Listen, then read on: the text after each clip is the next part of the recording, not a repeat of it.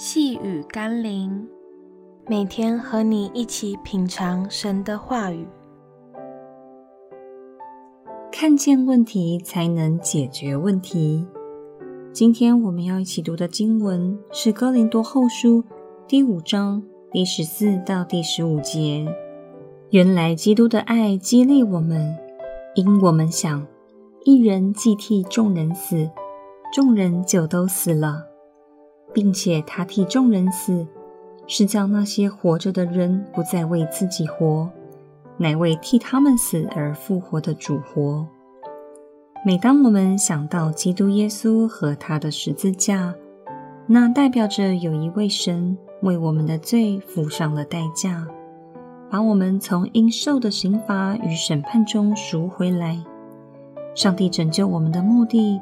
当然不是要我们继续活在醉生梦死、奢华宴乐的生活里，让我们继续受到罪恶的荼毒，而是要我们在得到基督复活的生命后，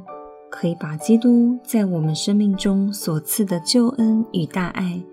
去分享给更多在罪恶中受捆绑的人。求主使我们明白，今天我们重生的生命是属于上帝的。他要我们一举一动有新生的样式，并能够活出他的荣美与形象，如此才能够配得他将更丰盛的生命赐给我们。让我们一起来祷告：主啊，很多时候我仍然想着我缺乏什么，还要什么，想更多拥有什么，但我却忘记了，现在的生命乃是在基督里的新生命。我应该多问的是你要什么，我能给你什么？求主让我可以看到自己的问题，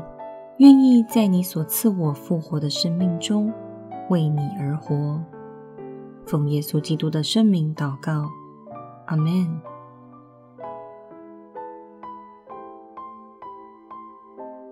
细雨甘霖，我们明天见喽。